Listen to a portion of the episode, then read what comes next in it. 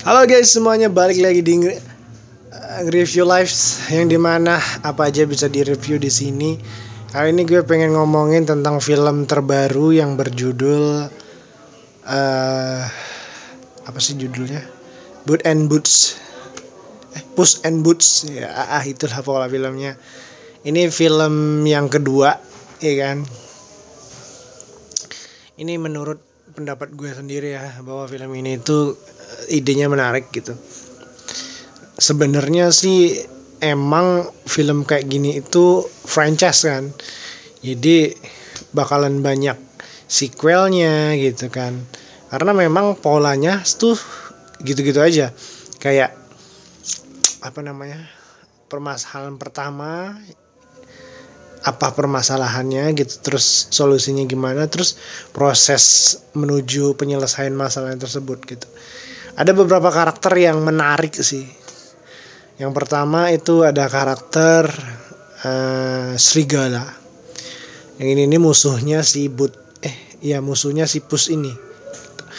Nah si Pus ini di teman di ada temannya yaitu bisa dibilang siapa sih temannya si anjing itu sih anjing yang nyamar jadi kucing yatim piatu lagi. Dia kayak memberikan pesan tersendiri gitu. Dan juga si Pus juga punya teman cewek yaitu ada bernama Kit Kitty ya kan. Terus musuh besarnya itu ada ada seorang yang gendut gitu. Gue lupa namanya siapa tapi itu mengerikan gitu. Dia punya koleksi uh, dia karakter karakternya jahat terus dia mengoleksi barang-barang ajaib ya kan? Yang mengerikan pokoknya. Kayaknya itu dia tuh sisi gelapnya gitu sisi gore dan brutalnya tuh di karakter ini gitu. Gue lupa karakternya siapa.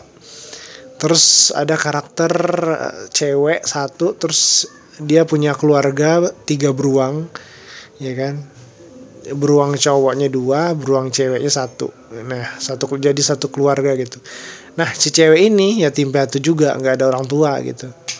Jadi film ini tuh penuh dengan apa ya kegelapan gitu. Membawa kesan kegelapan gitu.